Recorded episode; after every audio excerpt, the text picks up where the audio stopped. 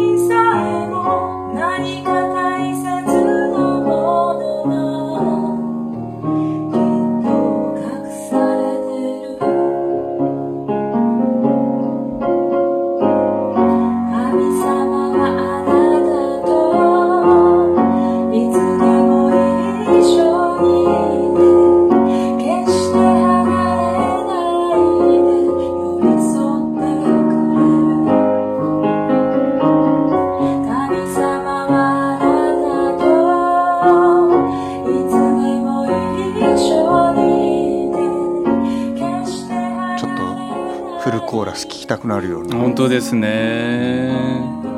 素晴らしい。この番組からこんな音楽が。そうですね。これねエピソード26を聞いてこの曲が生まれたっていう。嬉しいですね。嬉しいですね。僕らのあのクリスマスの時のあの歌のことを思い出すと。それを思い出させますいやなんかちょっと、い。なんか番組のコンセプトがちょっと変わってきたような気がするセイントな感じセイントな感じになってるけどな。なってなってます。でも嬉しいですね。そうですねそうですね。ぜひ続けてお願いします本当に、はい。いやセイントじゃない、えーこんにゃくと消しゴムは歯ごたえが同じ改め二階屋ペンテさんからですね40代の方ですが浅岡先生大島先生こんにちは。先日は投稿を読んでくださりありがとうございました。僕のしょうもない話題で15分も費やしてくださり。使いましたよ15分。そうですよ。実は、えー嬉しかったです。実は電車の中で聞いていまして浅岡先生の「あれは金だからね」のくだりで吹き出してしまいその後説教したりごまかすのが大変でした。しいたけね まあね、ねえ。まあ、みんな金食ってんですよ。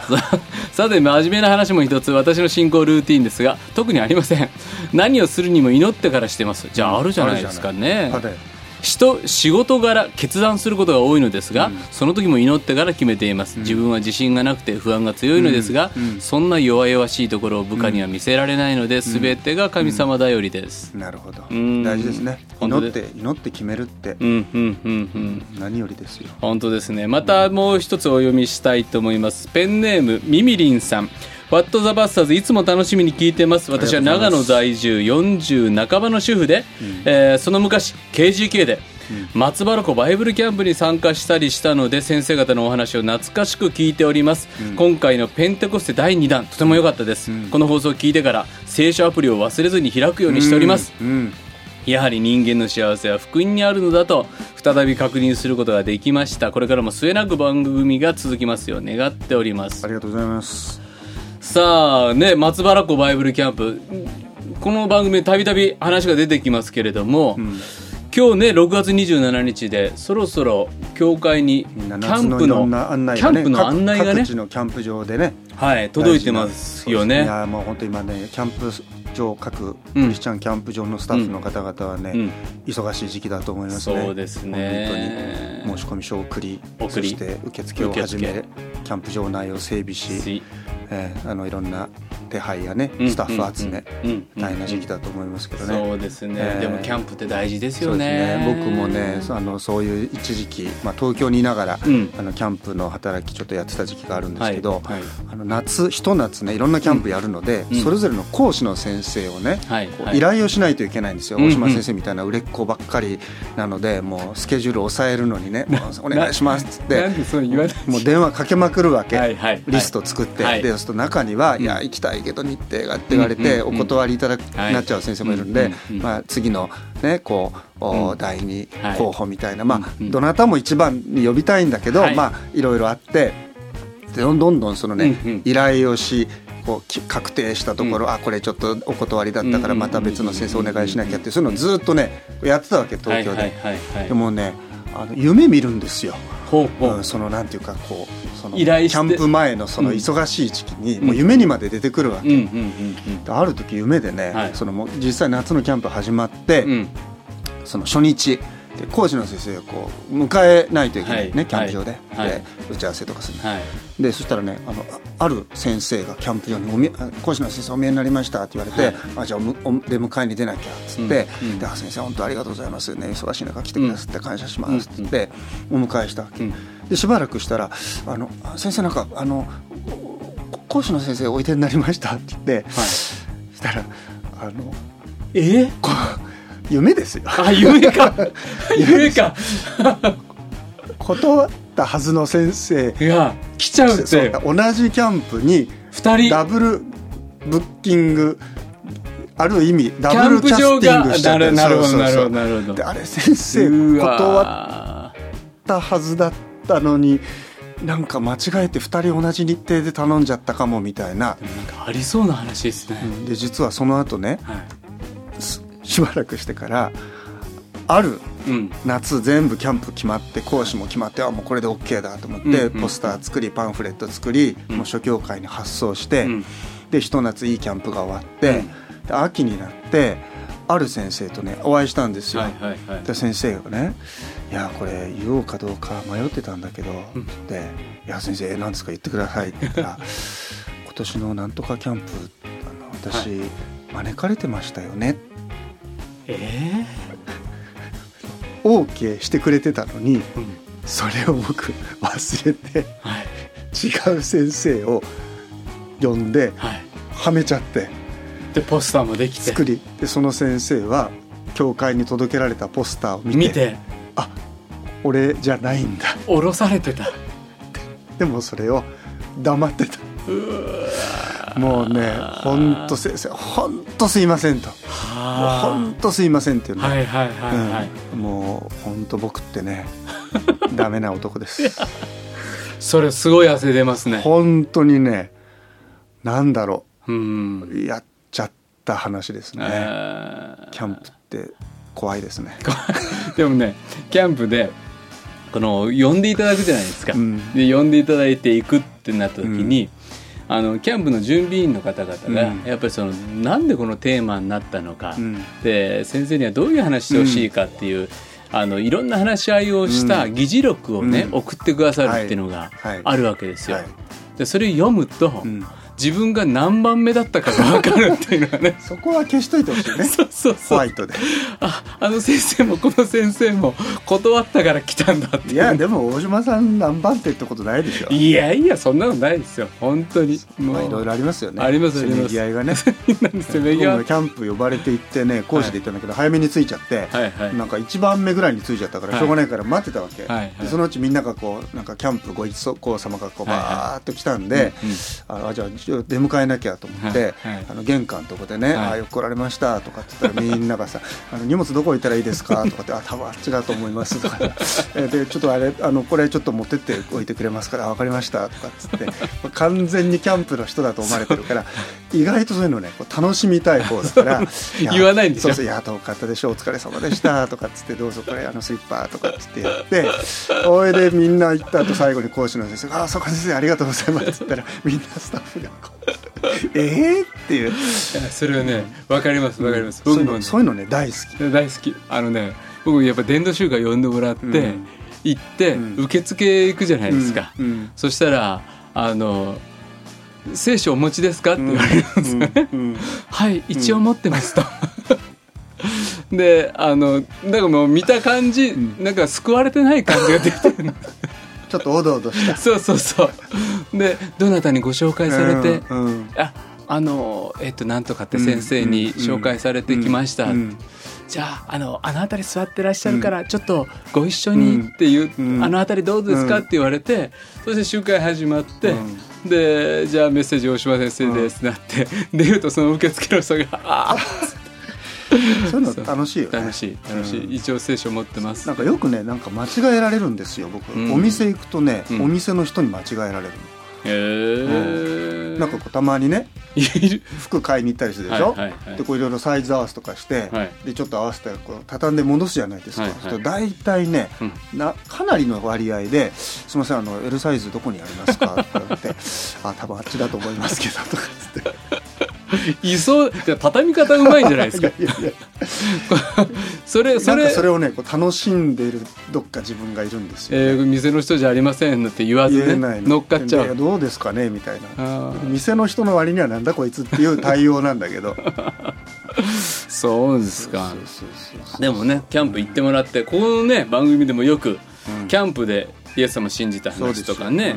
いいですよ。先先生もあのお風呂での。そう。やっぱりね、うん。バイブルキャンプはね、うん。いいです。だから親御さんもね、うん。中中中高生今年受験生だからとか、夏は塾行かせなきゃとかね、うん。いろいろうん。合宿がとかって言うけど、キャンプだけはね、うん。もう行かせてください。いや本当にそう。本当もう本当にそこはねお金惜しんじゃダメ。そうあのね信仰継承にはねお金がかかかるのよ。本そ当もう大変ですよ。だってね3人子供いたら、うん。もう夏のためにはなんか56万67万小髄も入れたらね。生々しい話いや本当に。でもね本当だから。でそれをね積み立てとかないとそうそうそうそう。だけどそこは親が「いやもうキャンプはもう行ってこい」と、うん。うん。そこケチっちゃうとね。ケチっちゃうとダメ。そうそう。他はケチお父さんの副題はケチってるんですけど。いや本当にねだってねキャンプ行かずね夏季講習塾の行ったってね大して勉強しないやらないのよ。やんない。そうそうそうそれよりはねキャンプ行ってもうやばいって思って追い込まれた方が恵まれるしそうねそうそうそう。なんで祈ることを覚えてね。そうそう、何のために勉強するかを知ることを抜きにしたうん。受験勉強なんで、そうですよまあみんな聞いてくれてる中高生の皆さんもね、はい。夏は行ってください。ぜひぜひぜひ。プ。もういろいろいいキャンプいっぱいありますから。そう。ね。そしていい人に出会えるかもしれないですからね。あでダメです。ダメなんです。それはダメ。え、まあ結果的結果的にはあるよ。キャンプ場で生まれる恋はダメなんいやですダメじゃないけどうん。それ狙いはダメだね。そっか。ダメだねなんてそ僕ねでもね生まれて初めて行ったキャンプはね、うん。やっぱり中学1年生男子で、うん。そしたらやっぱり中3女子とかにうん。がいるわけじゃないですか、ん。やっぱりねなんかそういうし子になんか先輩のね、うん。女の子に「何重則君」とか言われて。あのどぎまぎはねいやわかりますよ。あれ？僕僕別に全部否定してないから、う。ん、ただその何？要するに奉仕者側にはちょっと厳しいね。キャンパーだったらいい。キャンパーはまあいいよ そうですか。んどうぞ一緒にボート乗ってください。そういうの好きだった。だからあ。中高生キャンプのリーダーだった時に、はいはい男の子たちに「お前誰と乗りたいんだ?」ってもう俺が言った話つけてきてやるから」っつあって。本当に？そうそうで一緒にボート乗ってって言ったはい。らあるグループでね、はい。ボボート乗ったらね、はいはい。あそのそれでカウンセラー大学生とかみんなあるじゃない、新学生とか、はい。でカウンセラーたちもまあちょっとキャンプ終わったら、うん。お疲れさんで、うん。じゃあみんなでキャンプみんな子供たち送り出した後にじゃあちょっとボート乗りに行こうよっつって、うんで結構そこではほらみんな男の子女の子スタッフ同士で乗るんですけど、うんうんあうん。のあるボートを見たらねあの要するにあの競技用のボート漕ぐみたいに。同じ方向。ほら普通向かい合わせ向かい合わせで？だけどそのボートだけは「あれなんかあそこの船おかしくないか」っつって見たらこう二人と二人があのひたすら それ面白いな。なんでそうなっちゃったんですかね。なんだろうね、うん。まあまあそれはねいいですよ、そんなこともある、ね。うん。うん。まあ、今でもボートとか乗るのかな。ボートね。松原港って言うとボートに乗ってソフトクリーム食べるっていうのがね。よくわかんないけどね。うん。まあいいですよ、はいええ。はい。結果的には、まあ。ぜひぜひねいろんなキャンプ場はい。を教団のキャンプもですね参加してもらって、良い行ってもらい夏を良い夏を過ごしていただきたいと思います、はい。さあもう一つお読みしたいと思います。チーズ大好きなんですさん。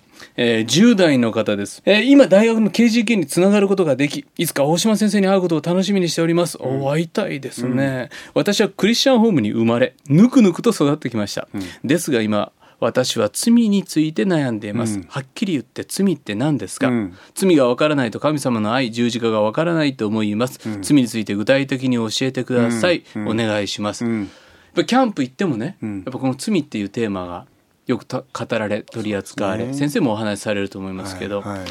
先生罪って何ですか？罪って何ですかってね、はい。本当ね。いい質問すごく大事な、そうですねなんかでもこう自分の心の中を覗き込んでみるとうん。そこにあるものがうん。罪だなっていううん。気がしますね、うん。なんかこう聖書ってなんていうんですかねこう、うん。関係性ですよね。神様との関係がこう、うん。なんていうのかな。本来あるべき関係じゃなくなっちゃってる状態っていうかな、うん。まあ、よくね言われるのはあの聖書が言うその新約聖書で言う罪っていう言葉うん。的を外すっていううん。意味ですよ、ハマるっていうう、ん、だからこううん。本来飛んでいくべきうんところにうん。向かわずに、うん。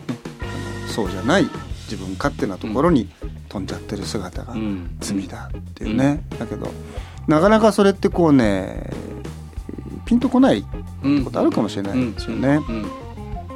でも聖書読んでるとやっぱりこうなんていうかなあの罪人間のうちにあるいろんな欲だとか、うん。妬みだとか、うん。ね、憎しみだとか、うん。自分でも嫌だなって思うけど自分でどうにもできないような、うん。いろんな感情とかね。うんでそういうのってこうなんていうかなやっぱり聖書も言う言うように僕らどっちかっていうとその外側に現れたものが、うん。でねなんかこう誰かに悪口言っちゃったとか、うん。誰かを本当に言葉やあるいは物理的に傷つけたとか、あるいはなんか法律に触るような、うん。ね、ことしちゃった。それ罪って分かりやすいけど、でも何にもないところから急にそういうのって出てこないじゃないですか。うん。ね、よくなんかあの自分でもどうしてこんなことしちゃったか分かりませんとか、うんうんつい出来心でとかって言うけど、やっぱり心の中にあるんですよね、うんうん。そういう汚いものっていうか、そうですよね。ね僕はその16歳でクリスチャンになっ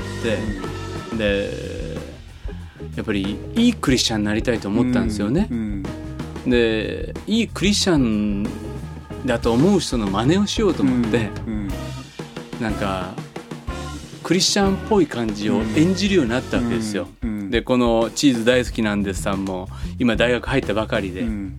でも大学生になった時なんかも教会の奉仕したり。う、ん。でイエス様のために何かしたいって思うんだけど、うん。イエス様のために何かしたいって思う気持ちってすごくだいいんだけど、うん。その後ろに、うん。いいクリスチャンだと思われたい自分がいたり、うんうんいいクリスチャンを演じてる自分を褒めてほしいっうん。て思っていたり、あるね。でそういうふうに言ってくれない人に対して面白くないって感じたり、うん。だから神様に用いられたいっていうのと自分が光を浴びたいっていうこの否定しがたいこの2つのん。感情にやっぱり悩んだっていうか、ね許せない人がいたりとかそさう。なんか自分を人よりも大きく見せたいとかさ。い。見せたい、うん。でもなんかどっかにそれになんかその自分の中でもこう自分が卑屈になっちゃうような人との比較で誰かを妬んだりとか、そういうのってねかえ絶えずこうつきまとってくるっていうか、うん。自分もそういうのを振り払ってうん。いきたいのに、もう本当にこう影みたいにピターッとそういうものにこう寄り添われてしまうっていうかね。そう。いうのありますよだからねやっぱね。ねそういう自分が苦しくて、うん。自分はもう救われてないんじゃないかとかね、うんいつまでだってもいいクリスチャンになれないいいクリスチャンになれないってやっぱり悩んでて、うん。そしたらある時にでやっぱねそうなったら俺っていいクリスチャンじゃないんだよな、みたいな、うん。いいクリスチャンになりたいっていう偽善がね、うん。一方で、うん。白く塗るのが上手くなっていく自分と、うん。うんその反動でね。反動で偽悪みたいなのが出てきてね、わざわざわざわざ悪ぶっちゃうようなね。俺なんて所詮こんなもんだよみたいな、偽悪ぶってる、うん。それに酔ってる自分もまた一方で出始めて、そうね、このなんか振り子の、うんうん行ったり来たり行ったり来たりでね、うん。苦しんで苦しんで、うそれがね19歳の時かな。僕よく言うんですよ。19歳と23歳は結構ダメージくるっていう、そうかもしれない、うん。なんかやっぱ1920歳の頃って、うん。なんかこう人間不信っていうかな、ん。自分も不信に陥るっていうかね。自分も信じられない。そう。僕まさにそういう感じでしたね、うん。それまでなんか俺って結構こういう感じかもみたいにうん。思ってたんだけど、うんやっぱりねなんかいかに自分はこう偽って生きてるかみたいな、うん。その自分の本当に汚いところにね、うん。こう向き合わされるっていうか、うん。うん。あの見たくないのうに、ん。もうそういう姿ばっかりがこうね、うん。前にこう登場してきて、うなんかもうそのだから逆に周りが見えなくなってくる、うん。もうそのその自分とこう、うん。どうこいつをこう克服するかっていうね、うんそういうことでね本当悩んだ時期がうん。ありましたね。だけどそれをね抜けた時うにん。すごくなんかねこう自由になったっていうか、うんうん。だからこう本当に罪が分かるとうん。その許されたっていうことがね、うん。本当に分かるんだなと思って、うん。中途半端に罪っていうことを考えてるとやっぱりその救いの喜びもうん。中途半端うん。だなとうん。思うんですよね。そうですうよね。ん、だからなんかねそういう今罪って何ですかってこうね質問してくださったけどなんていうかなあのまあもちろんこういう質問受けてね、うん。まあ、僕らもそれに対してうん。こう罪とはこうですよああですよってそれは言うけど、うんでもなんかそこはこうもある葛藤というか、うん。自分の罪の問題とこうある種こう取っ組み合うようちゃなんとね。そこで、うん。ああそうかっていうところをこう得ていくってね、なんか大事。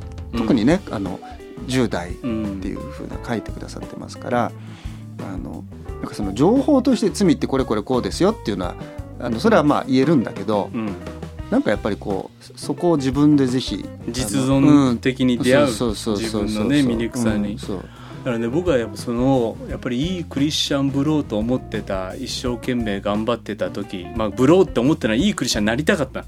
本当にいいクリスチャンになりたいって思うんだけどそうじゃない自分をずっと見せさせられる。特に恋愛のこととか、うんなんか自分の性欲の問題とか、はいね。でもそういう苦しみにやっぱり苦しみ続けて、うん。僕ある時もうねクリスチャンやるの無理だなと思ったんですよ、である出来事をきっかけにああもうクリスチャン無理だって思って、うん。教会に手紙書いたんです、うん。もう僕はクリスチャンやめます、うん。で教会にも行けません、うん。奉仕もやめます。って、でそれ手紙出そうと思ってもうクリスチャンやめたって思って、うん。もうね酒ばっか飲んだ頃がある、うん。うん。212かな、うんでそれででそんな自分が苦しくてね、うんで僕その頃はねイエス様のことをね思い浮かべても、うん。愛のイエス様なんか見えなかったの、うんいつもイエス様の顔は僕を見ながら、うん。お前ダメだなっていう顔してる、うんでそんなんでいいのかっていう顔しかイエス様の顔を思い浮かべないんですよ、うんでずっとイエス様に悲しい思いさせてる自分にへこみ続けて、ん。もう無理だって思って、うん。で酔っ払ってね、聖書を読んだんですよ、うん。そしたらねあのなんで読んだかよくわかんないけど、酔っ払いながら聖書読んで、倒されても真っ逆さまに倒されはしないとか、うん。うるせえ俺は真っ逆さまだとか言いながら、うん。なんかね愚痴ばっかり言いながら読んでる中で、うん。悲しむものは幸いだって書いてあったんですよ。うん。でね悲しくて幸せなはずねえだろうって思って、うんでもその時に「お前悲しいだろ」う。ん。で、まあ、ちょうどその時いろんな恋愛のことでごたごたして、うんでその時かその時に付き合ってた女の子がうん「しげちゃんの愛が分かんない」って言われて僕はし大失恋をした。なるほど、うん。でその時にそのことにもショックだったけどしげちゃんの愛が分かんないって言われて、うん。ああ俺って愛がないんだなって思って、うん。じゃあ今まで愛する天のお父様って祈ってた、うん。俺の祈りは全部嘘だったのかって思って、うん。その自分の祈りや信仰にももうなんていうのかな自信がなくなって。ね。うん。でその時に悲しむものは幸いだお前そんな悲しくてな？悲しくてしょうがないお前のために俺は十字架にかかったんだぞ、うんそんなお前のことを愛してんだぞって言われた時に、うん。なんかねボロボロ涙が出てきて、俺イエス様のこと愛してるってもう言えなくなっちゃったけど、うん。好きだったらいいでしょっつって、うん。なんかね枕ギュッと抱きしめて なるほど。イエス様好きって言って、うん。でねその時にねやっぱ僕はずっと「お前ってダメだなそんな信仰ダメだぞ」っていうイエス様の顔って、うん。僕は作ってたうん。イエス様で、うん。いやそうじゃなくて僕は僕を見てた顔だった、うん。でイエス様はどうしようもない罪人の裏表あることもうん。いい格好しながらできない自分も知っててね、うん。知ってて俺はお前と一緒にいる、うん。うんああこれ幸いになるかな、うん。うん。悲しくてもうん。貧しくてもうん。どうしようもなくても、うん。そういう罪人であるあなたと一緒にいるんだっていうね、うん。そのイエス様に出会った時は、うん。僕は本当にねその時にあ十字架が自分のためにあったんだなっていうのが、ね信じた時も分かったつもりだったけどうん。どんどんどんどん分かっていったっていうか、ん。だからクリスチャンって罪を犯さなくなっていくんじゃないと思うんですよ、んそうですね。だからどんどん罪が分かっていくっていうかでイエス様信じた僕が15歳の時はねあのもう本当にもうこちょっとしか罪分かんなかった。でも19歳になったらこんな罪人かと思った。で22で大失恋しながら、うん。ああ俺は罪ひどいな。うん。俺が神だったら俺救わねえわとか思いながら、うん。でそれどんどん罪が分かれば分かるほど見上げた時に救いがどんだけ大きかったかっていうのがああこんなこんなに救いってそうそうそでもうその時にね救われた喜びに本当に持ってかれたといううか、本当そうですね。だからはい罪汚れは癒ますとも主の恵みもまた癒ますなりってね、うんあるけどだから反比例の法則ですよね、うんうんこう罪の意識としてはどんどん深まっていくわけ。だけどそれだけ救いの恵みがどんどん実は増し加わっていくっていうね、うん。まあ、それすごく僕ね大事だなと思う。だからうんなんか俺ってちょっと最近記憶なったかもとかさ、ね、おい俺なんか最近ずいぶんいい人間になっちゃったなとかって、うん。それは言いたいけど、うん。でも実際にはいやなんで僕って罪深いんだろうと、うん。だからねいや例えばねまあいずれ地上の生涯終わるじゃないですか、うんはいはい。でまあねできたら天国行きたいけど。で行った時に神様の前に立ってね。うん。でその時どう何言うかっつったらね「いや神様僕あんたのために何年働きました」とかさ「何人導きましたか」とかさ「どんだけの奉仕しましたか」とかさ、そういうことって多分ね絶対言えないだろうなと思って、やっぱり天国行ってもし行って神様の前に立って何言えるかっつったらあ本当にこんな自分をねうん。本当に愛してくださってうん。あの救ってくださった本当にそのこと感謝しますっていうねうん。多分それだけなんだろうと思うんですよね、そのうん上乗せするもの何にもないっていうか、うん。むしろその死んでたところを引っ張り出してくれたっていうかさ、もう石ころみたいだったわけで、うん。それをちゃんと拾ってくれて、うん。で、ね、お前のために、ね、命捨てたんだよ、ねうん。あなたの命救ったんですよって言ってくださったっていうことがなんか全てかなと思うと、なんちゅうかこうそそこに自分はこういつもこういうん。いさせていただきたいなっていうのがありますよね。本当ですよね、うん。だからやっぱりこの10代でうん。これからどんどん年取っていくけど、うん。罪を犯さなくなる人生が待ってるんじゃなくって、何が罪なのかがよりよく分かっていって、うんそして自分が罪人だってことをより分かっていく、うんうん。あの会員の現場でね、うん。罪のないものから石にあげなさいって言われたら、うん。一番年上の人からね、うん。その場を、うん。その石を置いて、うん。離れていった、うん。去っていったっていうようにうん。でも罪が分かっていくことっていうのは恵みなんであって、ね。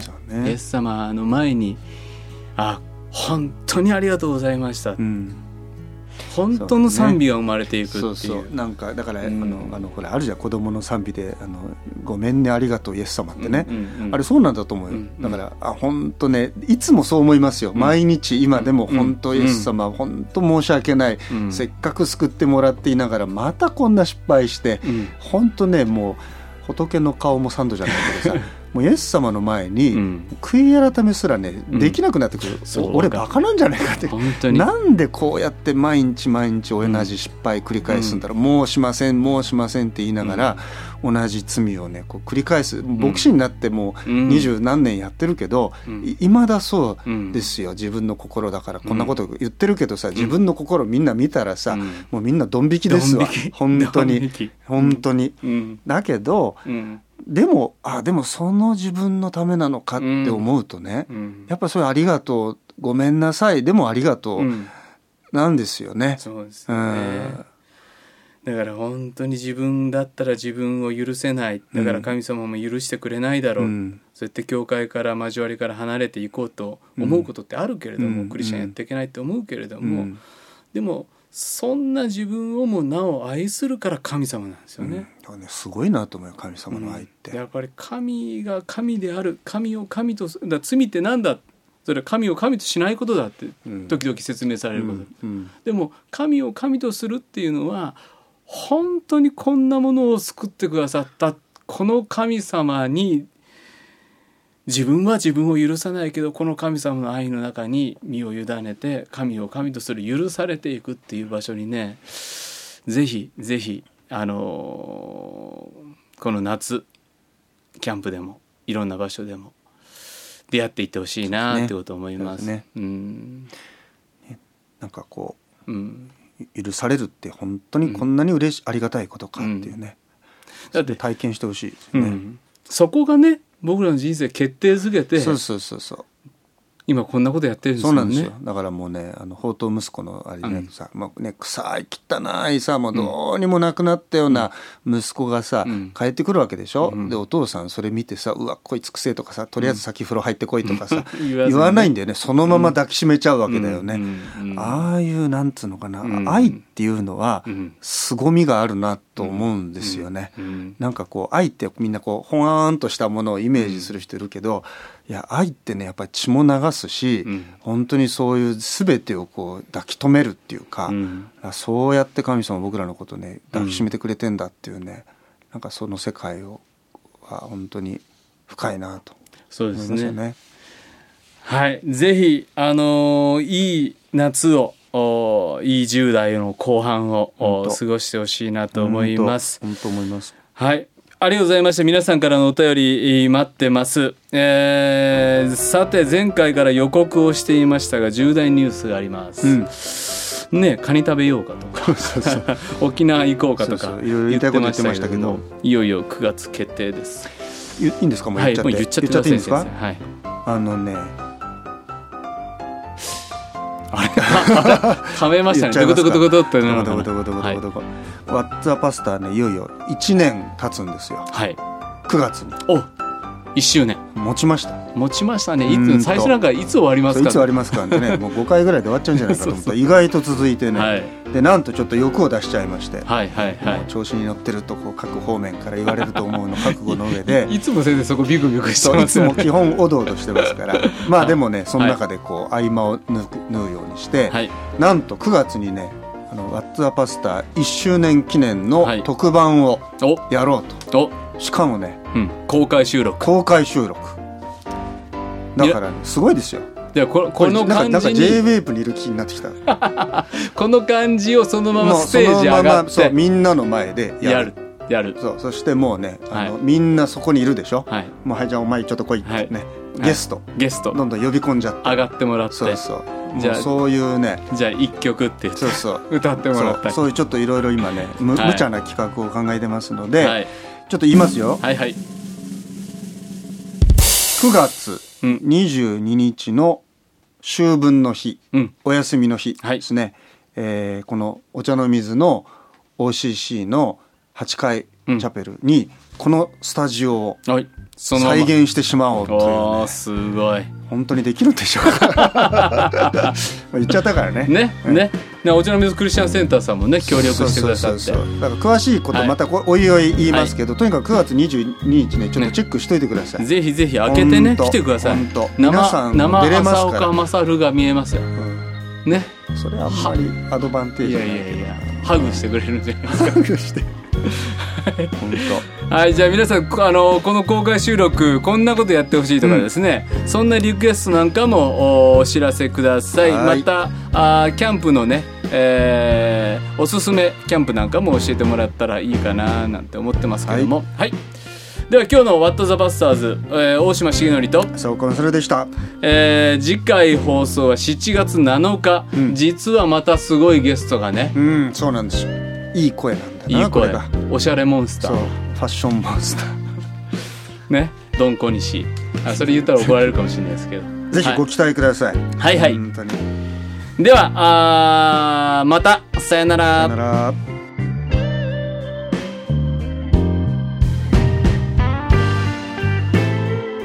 この番組はラジオ世の光。テレビ「ライフライン」でおなじみの PBA 太平洋放送協会の提供でお送りしました。